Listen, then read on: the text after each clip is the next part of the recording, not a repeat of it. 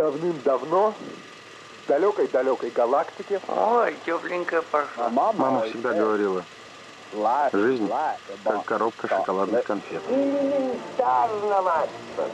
Говорящее кино.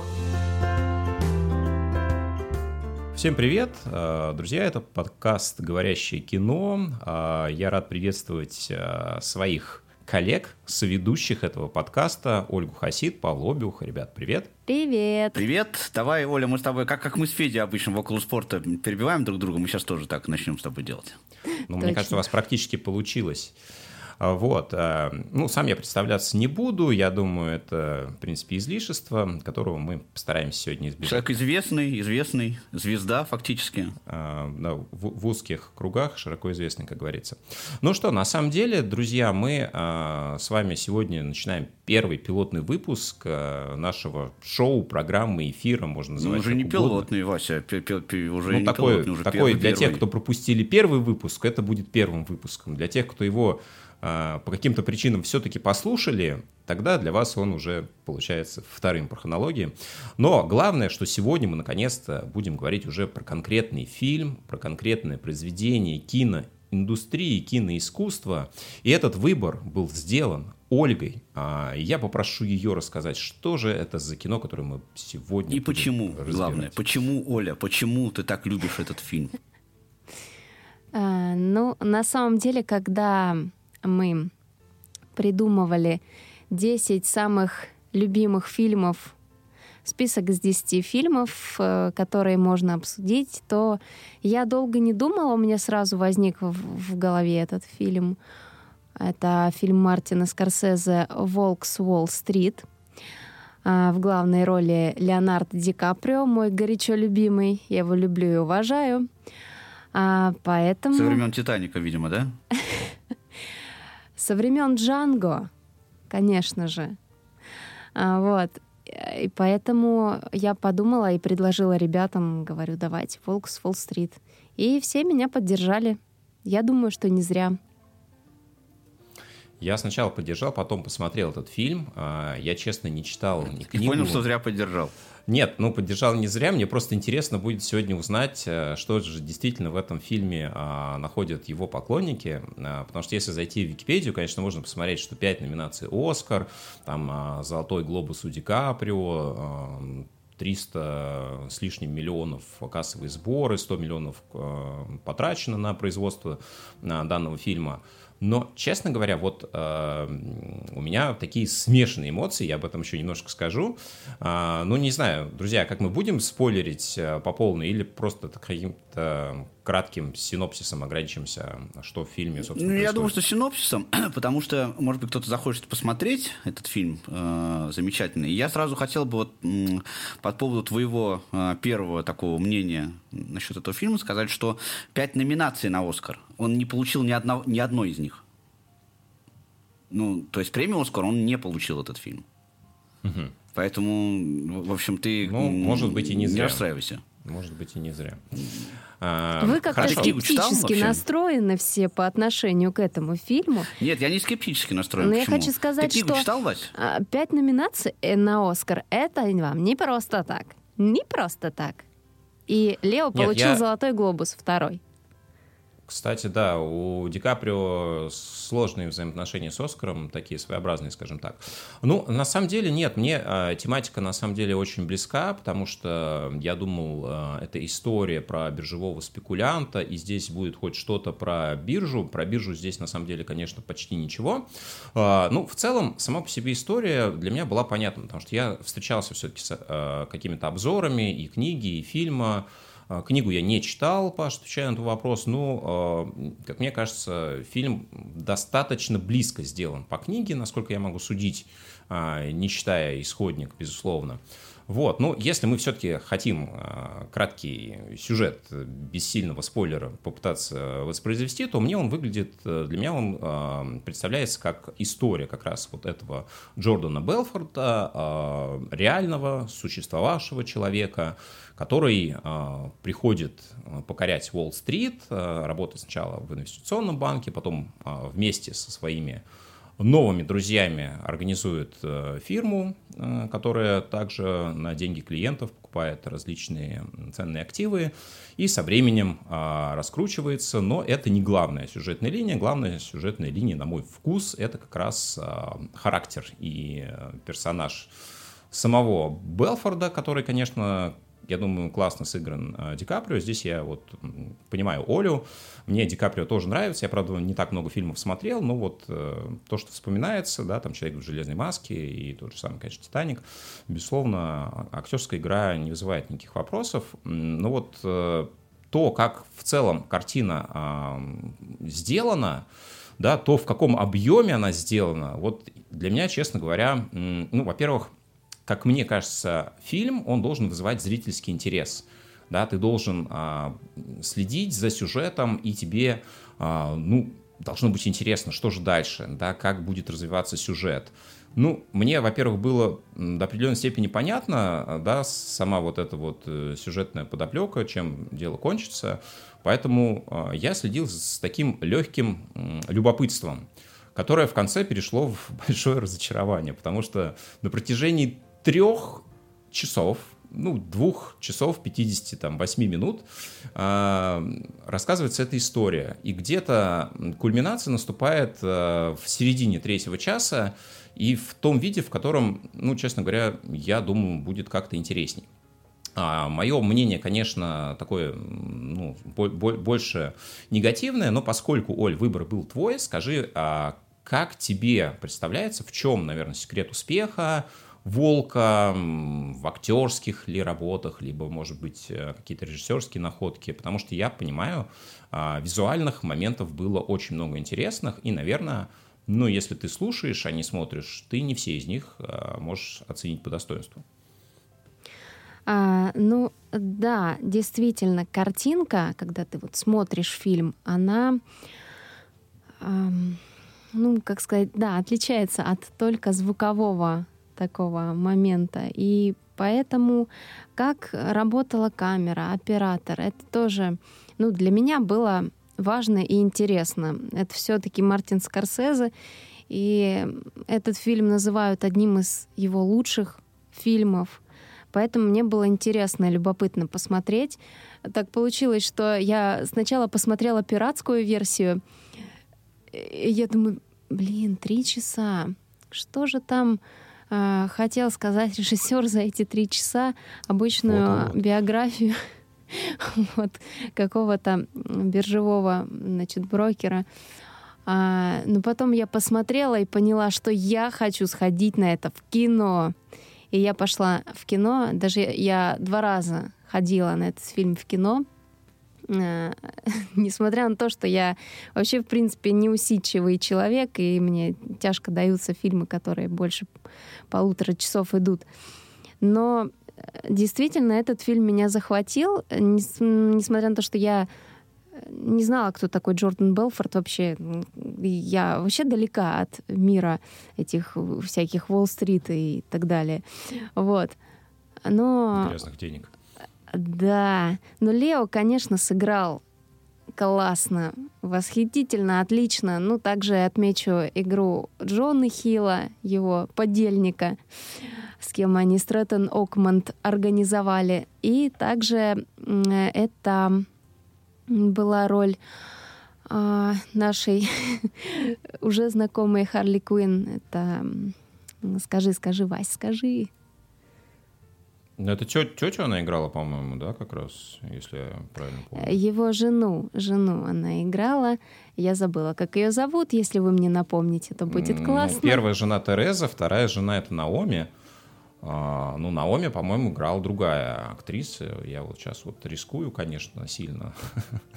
Но мне кажется, это так. Вот. Ну, а пока мы обсуждаем, у нас есть классные инструменты в виде Википедии и прочих справочников, в которые мы сейчас обязательно заглянем. Мы готовились, друзья, не думайте, мы готовимся всегда и даже сегодня. Вот. Но так тоже периодически случается. Кстати, по поводу... Марго, я читал, вот какая-то Марго какая-то. Марго Робби, точно, Марго. Да, точно. Спасибо. Да, ну, в общем, В общем, да, фактически она же. Вот, только по другим именем почему-то. Вы знаете, меня, кстати, вот что тоже еще, ну не то что удивило, скажем так, ведь из 100 миллионов, которые были затрачены на картину, 25 получил Ди Каприо в качестве гонорара. А вот Джон Ханна, да, кто, собственно, играл его друга, да, ну, партнера, скажем так, основного в фильме. Джона Хилл, да, извините, который играл его партнера, он получил всего лишь 60 тысяч, да, вот просто такой порядок цифр интересный. Вот, хорошо. Извини, Оль, что мы тебя прервали, ну, я в частности. Не-не, ничего страшного, вы мне помогли вспомнить эту актрису Марго Робби. Кстати, это ее, наверное, такая самая первая заметная роль в этом фильме. После этого фильма как раз ее такие начали приглашать уже в такие кассовые картины. «Отряд самоубийц», «Фокус» с Уиллом Смитом. В общем, довольно неплохая актриса. Если вам будет интересно, то вот советую посмотреть фильмы с ее участием. Вот. А что касается Джона Хилла, ну, Вась, я считаю, что он гораздо менее известен, чем Лео, поэтому... Короче, он большего, конечно... не стоит, я понимаю. Ну, он такой больше комедийный актер. Вот. Я его видела только в комедиях исключительно, в таких, ну, малобюджетных. Поэтому я считаю, что... Мне его стало жалко. У него, кстати, и в... И в фильме у него такой образ немножечко такой, ну, как сказать, глуповатый, что ли. Он такой немножко вот несерьезный такой человек, очень по сюжету падкий на разные человеческие, так сказать, слабости. И, собственно, именно эта его черта, она там в кульминации фильма, да, становится одной из причин, собственно, негативных разных последствий.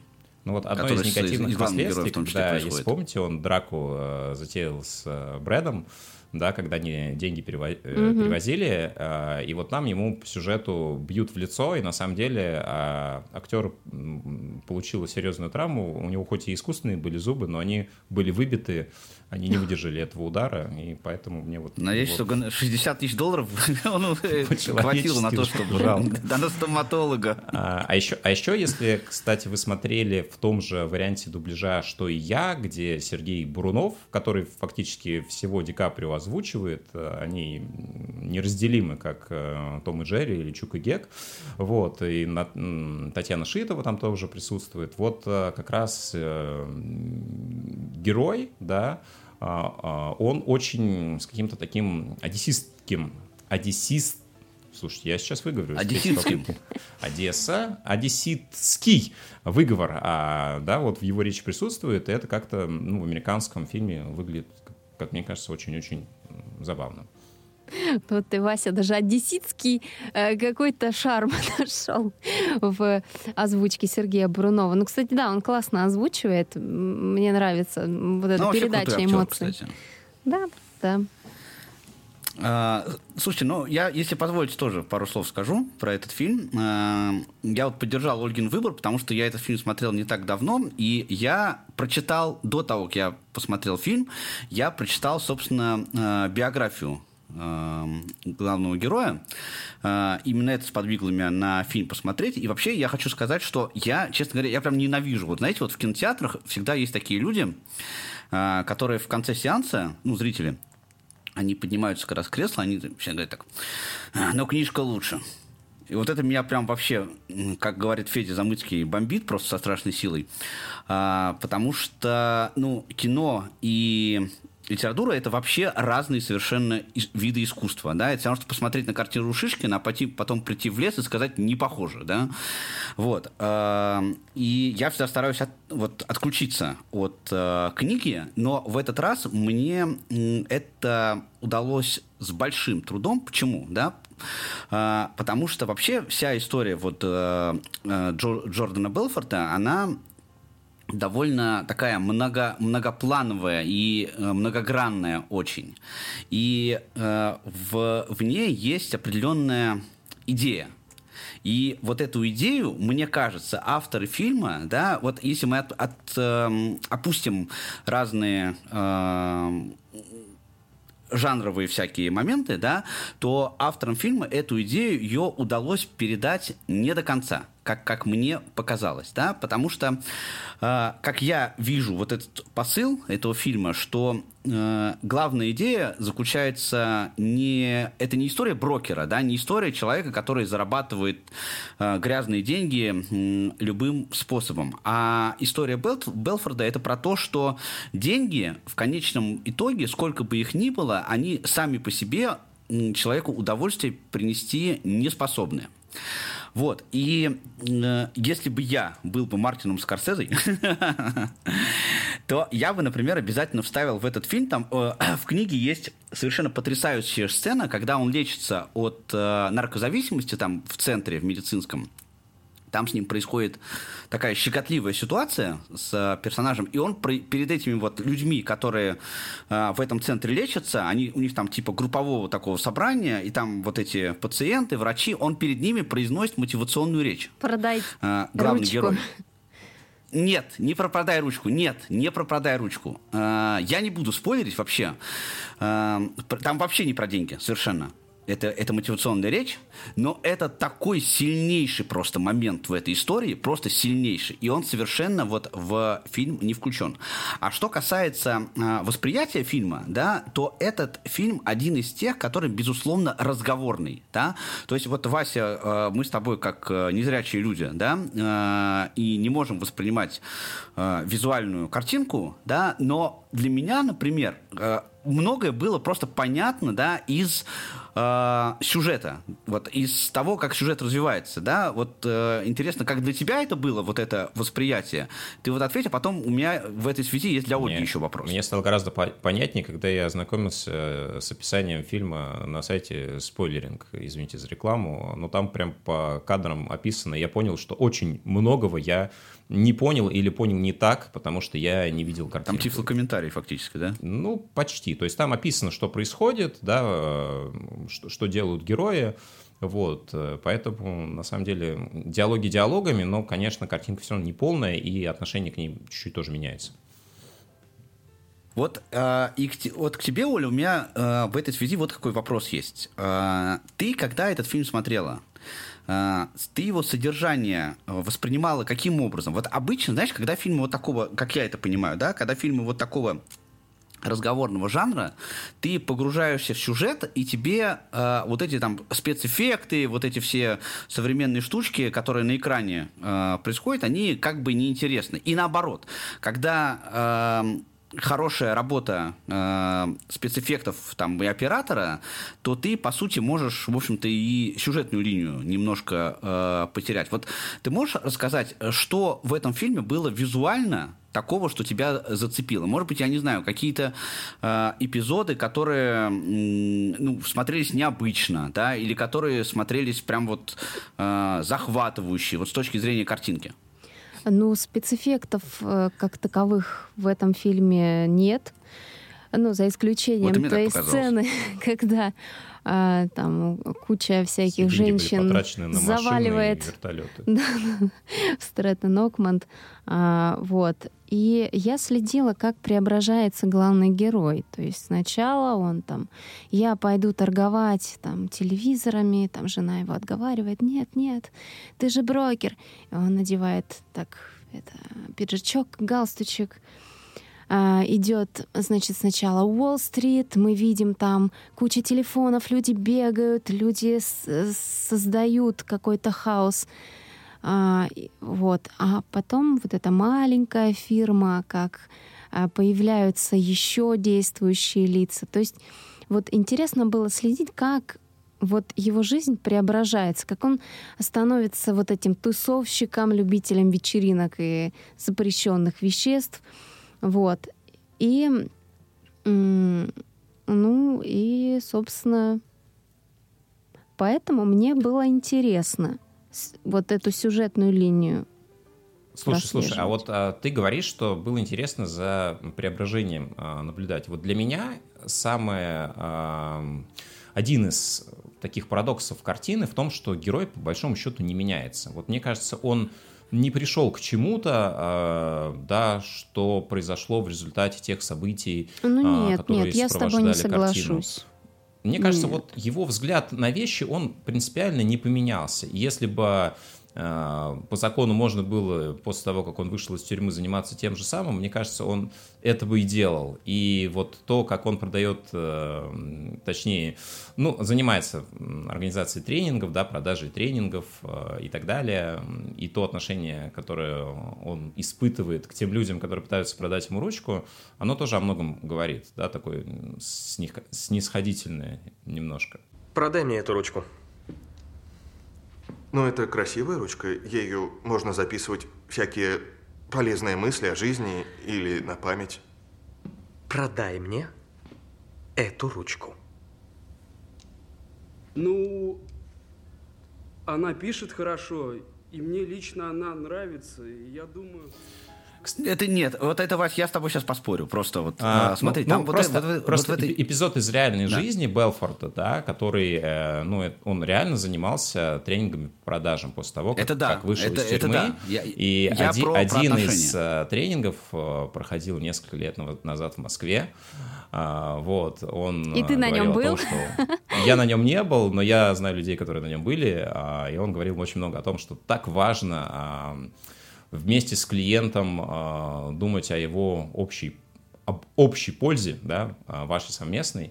В конце он сказал, что, друзья, вот я хочу продать книги, я каждому из вас эти книги подпишу, и все те, кто купили эти книги, потом увидели раздраженного Белфорда, который убежал и никому никакого автографа не оставил. Ну, это такой маленький штришок. Мне кажется, что героя списали очень четко, и вот он, ну, на мой вкус, он вот остается таким же циничным. В силу обстоятельств он, может быть, немножко видоизменяется, да, в каком-то моменте он бросает пить, завязывает с наркотиками, но, как мне кажется, он это делает вынужденно и получает от этого только дискомфорт. Ну, смотри, во-первых, по поводу, что касается тренингов, вот, и отношение к клиентам. Вот тот момент, который в фильме присутствует, да, с этой вот с этой ручкой, это я тебе просто говорю вот со стороны, поскольку я в этом бизнесе работал очень много, да, в консалтинговом, что есть приемы, которые тренеры используют для того, чтобы вывести людей из зоны комфорта. Да? То есть делаются для того, чтобы, ну, условно говоря, если упрощать, да, для того, чтобы участника тренинга просто разозлить, и чтобы он в этой вот, получив вот этот выброс адреналина, да, начал принимать какие-то решения и совершать какие-то действия. В этом во многом именно в этом состоит, собственно, концепция и мотивационных тренингов, и маркетинговых, и многих других. И мне кажется, что в фильме показан именно вот этот аспект.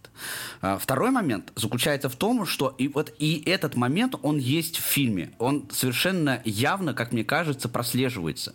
В том, что если ты хочешь зарабатывать кучу денег, да, у тебя очень... очень низкая планка, очень низкая. То есть есть вещи, на которые ты можешь пойти легко. И эти вещи, это даже не про закон. Да, эти вещи связаны во многом в отношениях с людьми. То есть ты должен быть циником, да, у тебя должен быть кусок льда вместо сердца, да, ты должен в какой-то момент не испытывать сочувствия, и ты должен быть такой сволочью, извините за выражение. И вот эта идея, мне кажется, она есть, она показана, вот, что ты как бы делаешь выбор, да, между финансовым вот этим успехом и человечностью своей. Ну, я вообще с таким посылом не согласен категорически. Может быть, герой, да, он это демонстрирует, и сам Белфорт к этому был близок. Вот. Ну, кстати, вот эта финальная сцена, организатор тренинга в фильме, это и есть сам Джордан Белфорт, да, он играет здесь, в общем-то, не самого себя, но себя представляет. Вот, если говорить про сюжетную линию, как мне кажется, вообще есть несколько моментов, которые мне прямо показались очень классными, удачными находками. Одна из них — это как раз самое начало фильма, когда вот только в новую инвестиционную компанию приходит работать молодой Белфорт как стажер в 22 года. Ну и вот один из его боссов, Марк Ханна, приглашает его вечером на ужин и там замечательно преподносит урок, да, что такое бизнес, как нужно относиться к клиентам. И, в общем-то, вот в этих нескольких предложениях заключаются, в принципе, те идеи, которые сам Белфорт потом берет на вооружение. Вообще, если вот чуть-чуть про жанр, да, ну, это и, с одной стороны, биография, да, вообще, наверное, центральная часть — это черная комедия, немножко драма, но вот, честно говоря, жанр черная комедия — это вот прям не мой совсем стиль, потому что мне грустно становится, потому что, ну, не за кем следить, да, все действующие лица у меня вызывают, ну, не то что даже сочувствие, а какое-то ощущение безысходности. Потому что, ну, есть либо нейтральные, да, либо те, кто явно, ну, скажем так, со знаком минус действует. Да, его первая жена Тереза и отец, они вот единственные такие проводники здравого смысла, которые дают на определенных этапах Джордану, ну, как кажется, здравые советы. Все остальное его окружение, оно подстраивается, в принципе, под его запросы, под его желания. И, ну, как мне кажется, в этом он сам, и он, ему хорошо вот в той обстановке, которая вокруг него. Да, и те события, которые вокруг него происходят, когда он на волосок от того, чтобы оказаться в тюрьме, когда он понимает, что те вещества, которые он периодически отправляет в свой организм, они могут довести его до каких-то тяжелых последствий. Все равно это не перечеркивает его стратегии поведения. У него абсолютно ущербные отношения со второй женой. Они постоянно ссорятся. В итоге она от него уходит. Да, там у них такая есть тоже очень драматичная сцена, когда они пытаются в конце как-то поделить дочку, в результате он с ней уезжает и врезается в какой-то там телеграфный столб. То есть для меня это какая-то трагедия, но она почему-то не снабжена вот какой-то серьезной драмой. То есть, ну, за этим можно следить, но эмоций серьезных вот у меня это не вызывает. Поэтому я пытаюсь понять все-таки, на чем построен успех этого фильма. Может быть, какие-то визуальные находки, потому что, ну, должен трехчасовой фильм цеплять внимание. Я его смотрел в несколько порций, и, ну, вот у меня это было такое больше как чувство долга. Но, Оля, я к тебе апеллирую. Все-таки расскажи мне, что тебе нравится, какие твои любимые моменты, почему ты хотела его еще раз пересмотреть, сходить в кинотеатр?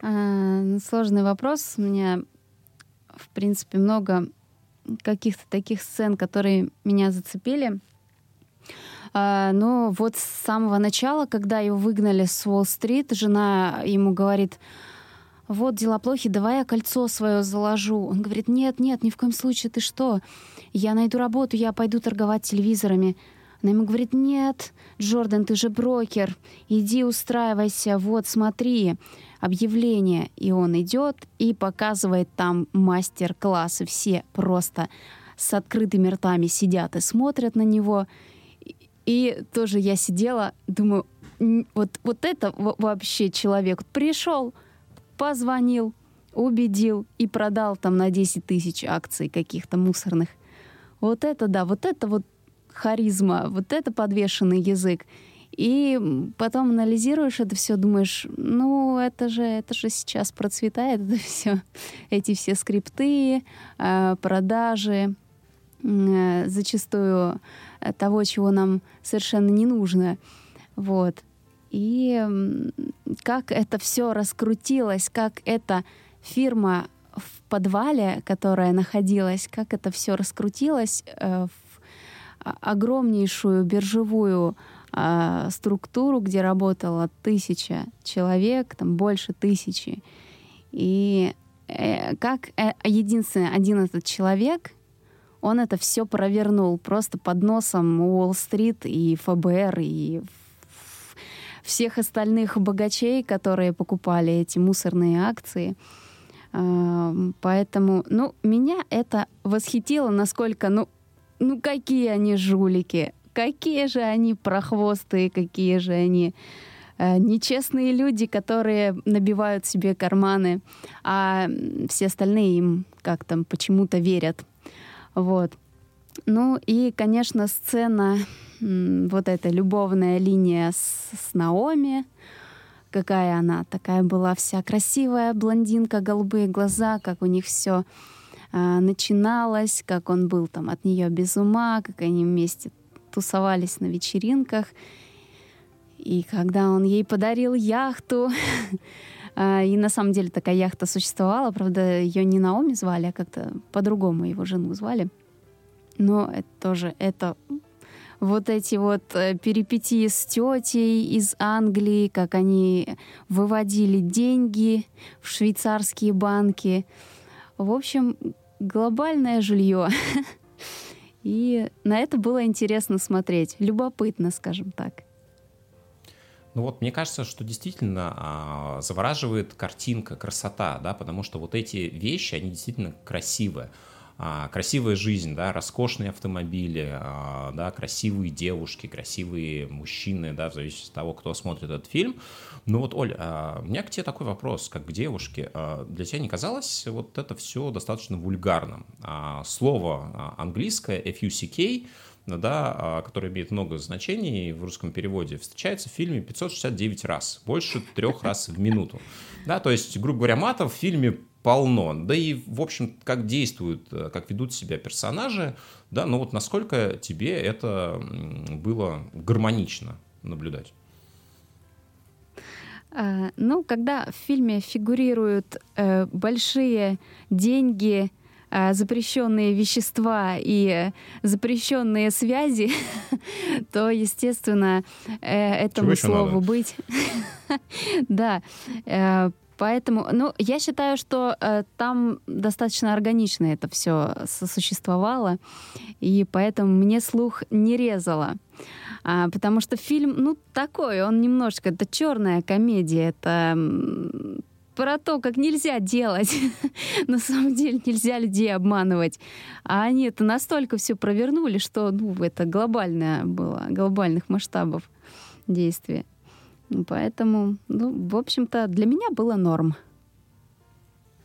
Ну, вот, мне кажется, для того, чтобы действительно сохранять реалистичность, многие моменты, они вот как-то перекочевали из репетиций на кадры этой ленты, потому что вот эпизод, когда Джордан, приняв вот эти лемонс, да, вещество, которое оказалось просроченным и дало эффект сильно позже, чем ребята рассчитывали, вот он пытается в каком-то невменяемом состоянии доехать домой и бьет дверцу машины. Это была реальная история, но снималась с одного дубля, потому что Ди Каприо потянул спину, и дальше был, наверное, похож как раз на человека в том же состоянии. И вот для меня еще характерный эпизод, когда он пытается с Наоми разговаривать по телефону, понимает, что у него ничего не получается сказать на самом деле, у него от бессилия начинается рыдание. Это вот, наверное, одно из таких естественных проявлений эмоций, которые в фильме встречаются, ну, не так часто.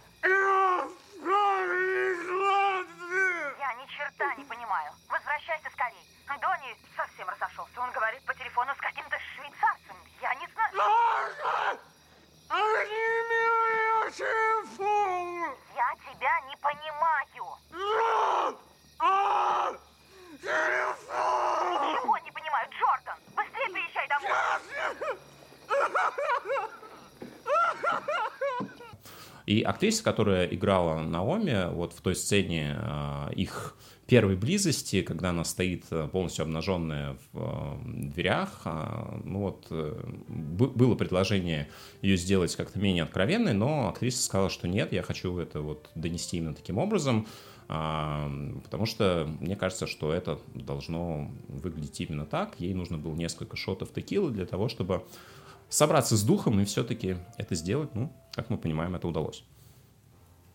Вообще, кстати, вот интересно про шот текилы, кстати, у меня, знаешь, какая мысль, что тема употребления всяких веществ вот в истории Белфорта, она тоже очень показательная с той точки зрения, вот очень хорошо коллерируется с тем, что вот Ольга сейчас говорила, потому что надо же как-то заглушать, да, свои вот эти вот... махинации, давайте назовем это так. И очевидно, и мне кажется, тоже это было показано, да, вот в контексте фильма, что нормальный человек, как бы с нормальной психикой, он не может делать все вот это и при этом никаким образом не стимулировать свой, даже не организм, да, а свое восприятие стимулировать каким-то образом, ну, чтобы притупить свои ощущения, эмоции и так далее. Мне кажется, это тоже вот очень такая показательная история в том смысле, что не пытайтесь повторить в домашних условиях вот это все.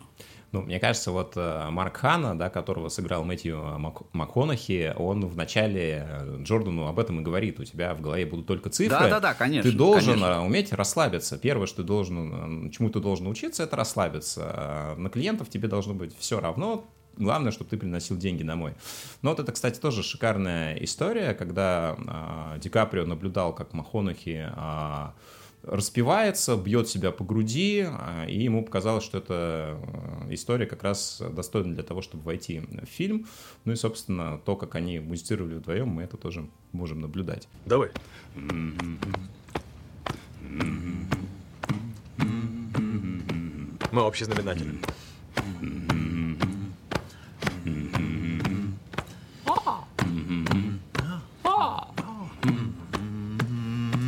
Будь на басах. Слышишь крик? Это деньги пошли. Парад вошел в город. Идет по Бродвею. И все идут туда, куда я захочу. А вообще, мне кажется, что если убрать биржевого брокера и добавить кого-то еще, это вполне бы история могла быть про звезду рок-н-ролла, про звезду какого-нибудь вида спорта, когда человек, имея большие деньги, популярность, просто все это спускает на какие-то развлечения, и в конце там, ну, финал у него какой-нибудь грустный. Но при этом человек не жалеет о том, что было, и, как мне кажется, вот в Белфорде это все есть. Да? Он вот не разочарован, он не раскаян. Там есть эпизод в тюрьме, да, когда это выглядит каким-то ужасом и кошмаром, но, как мне кажется, это не подталкивает его никаким выводом. Вот он стратегию поведения свою не поменял бы из-за этого. Ему плохо, дискомфортно, но вот жизнь у него все равно вот такая, и он ее принял и не стал бы жить по-другому. А можно я тебе возразю? Ну, попробуй. Вот, мне кажется, не очень корректное сравнение с там, футболистами, со звездами эстрады, музыки. Почему?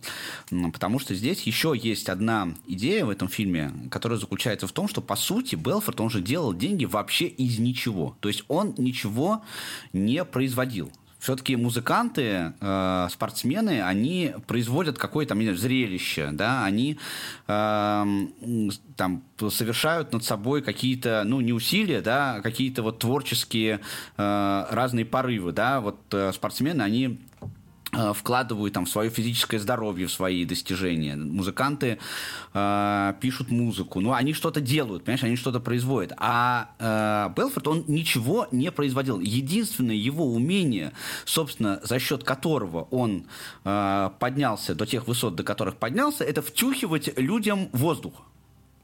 Но это и есть производство. Он давал людям надежду. Он им продавал надежду на обогащение. Это талант продаж, но, собственно, его услугами, его товаром были как раз вот эти надежды. Поэтому, как мне кажется... Ну, согласись, что музыкант не продает надежду. Музыкант продает тебе вот песню. Ты ее слушаешь, получаешь от нее прямо сейчас. Да. Так он и надежду продает прямо сейчас. Неизвестно, что будет с ней через год.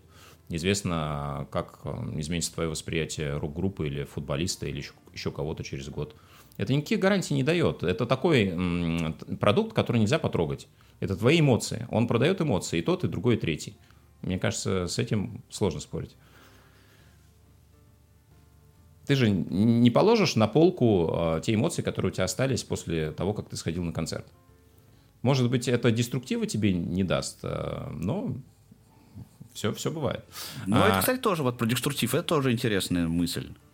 Интересно, кстати, что сам Белфорт, он консультировал Ди Каприо, он описывал то, как вот он в той или иной ситуации поступал, поэтому за достоверность тех или иных моментов, наверное, не то, что можно быть спокойными, по крайней мере, то, как хотел бы сам Джордан, чтобы они были изображены в фильме, во многом это удалось, скорее всего, воспроизвести. И вот одно из интервью, которое тоже я когда-то читал, еще до того, как смотрел этот фильм, и где Белфорт описывал то, что делали они тогда в отношении противоправности каких-то событий, операций. Он говорил, что на 95% мы делали все честно, по закону. В принципе, так же поступает и большая часть контор, находящихся на Уолл-стрит. Но просто на нас обратили внимание, потому что мы были слишком заметными. И говорить то, что сейчас происходит на рынках, в частности, там, с криптовалютами, по сравнению с этим он был просто ангелом, и люди со временем это оценят. Но это, знаешь, все автобиографии, они всегда начинаются... Вот я много читаю биографий, и все биографии от первого лица, они всегда начинаются со слов, что «я вообще-то не такой, вообще-то я хороший, это просто обстоятельства сложились таким образом». Ну да, на самом деле, смотрите, у нас не так много времени остается, и я предлагаю сделать следующее. Мы с вами 35 минут говорили, я, по крайней мере, говорил, почему я этот фильм не стал бы пересматривать, а давайте теперь попробуем все-таки сказать, почему этот фильм стоило бы посмотреть, если вы этого еще не делали. В первую очередь для меня лично, потому что в этом фильме есть мысль. Вот я всегда ценю фильмы, книги и прочие произведения искусства, в которых есть какая-то мысль. Какая она? Это каждый для себя должен решить сам. Но совершенно точно, что и Скорсезе, и Белфорт, и Ди Каприо, они что-то хотели нам сказать этим фильмом. Абсолютно точно. И посмотреть его, и, во-первых, получить эстетическое удовольствие, от игры классных актеров. И, довольно все-таки интересного сюжета, пусть не захватывающего, мне кажется, это достойная причина. И после этого сделать какой-то вывод, не просто провести 3 часа перед телевизором, а сделать какой-то вывод, над чем-то подумать после этого. Оля, скажи нам все, что ты думаешь об этом. Я повторю свою мысль, что этот фильм стоит посмотреть ради визуала, ради вот этих веселых диалогов с этими буквами не очень приличными. В общем-то, в некоторых моментах посмеяться, в некоторых моментах удивиться. И все-таки мне кажется, что нужно знать биографию такого человека, который облапошил такое количество людей и до сих пор выплачивает им деньги. До сих пор. Уже сколько лет. И мне кажется, что стоит ознакомиться с этой историей и что-то для себя понять. Друзья, мне кажется, если вы не знаете... Мантру в конце. Что в конце? В конце подкастерская мантра, друзья. Давайте. Вы слушайте нас на всех подкаст-платформах, где вы слушаете подкасты. Если вы дослушали до этого места, то, пожалуйста, поставьте нам оценку, а еще лучше поделитесь ссылкой на этот подкаст в ваших социальных сетях. Это поможет распространению... Да, донаты потом будут. Это поможет распространению информации об этом подкасте, и чтобы другие люди тоже узнали про то, как мы обсуждаем классные фильмы. Но я на самом деле хотел закончить, собственно, про «Волка с Уолл-стрит» и порекомендовать тем, кто не знает, чем заняться в ближайшие выходные, выделить 3 часа своего времени, запастись попкорном и чем вы еще сами пожелаете. И, собственно, посмотреть этот фильм, который действительно неплохой, и, может быть, вы захотите в комментариях чем-то с нами поделиться. Мы будем рады. А с вами услышимся. Главное, что не запасайтесь тем, что употреблял герой. Да. Кстати, вот то, что представлен в фильме как кокаин, это был какой-то порошок витаминизированный, и вот Джона Хилл даже простуду схватил, потому что очень-очень много его был вынужден вынюхать. Вот, не повторяйте этого в домашних условиях, друзья, даже если это витаминки. Слушайте нас 2 раза в месяц, скоро мы уже подготовим обязательно какой-то новый выпуск, что это будет, следите за анонсами, мы сами еще не знаем. Все, пока. Счастливо. Пока-пока, друзья.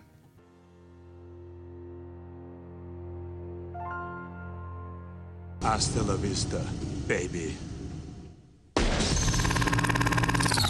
Этот подкаст создан в рамках проекта «Диалог-эксперт». Производство звуковой рекламы, подкастов и тифлокомментариев. Создание саунд-дизайна.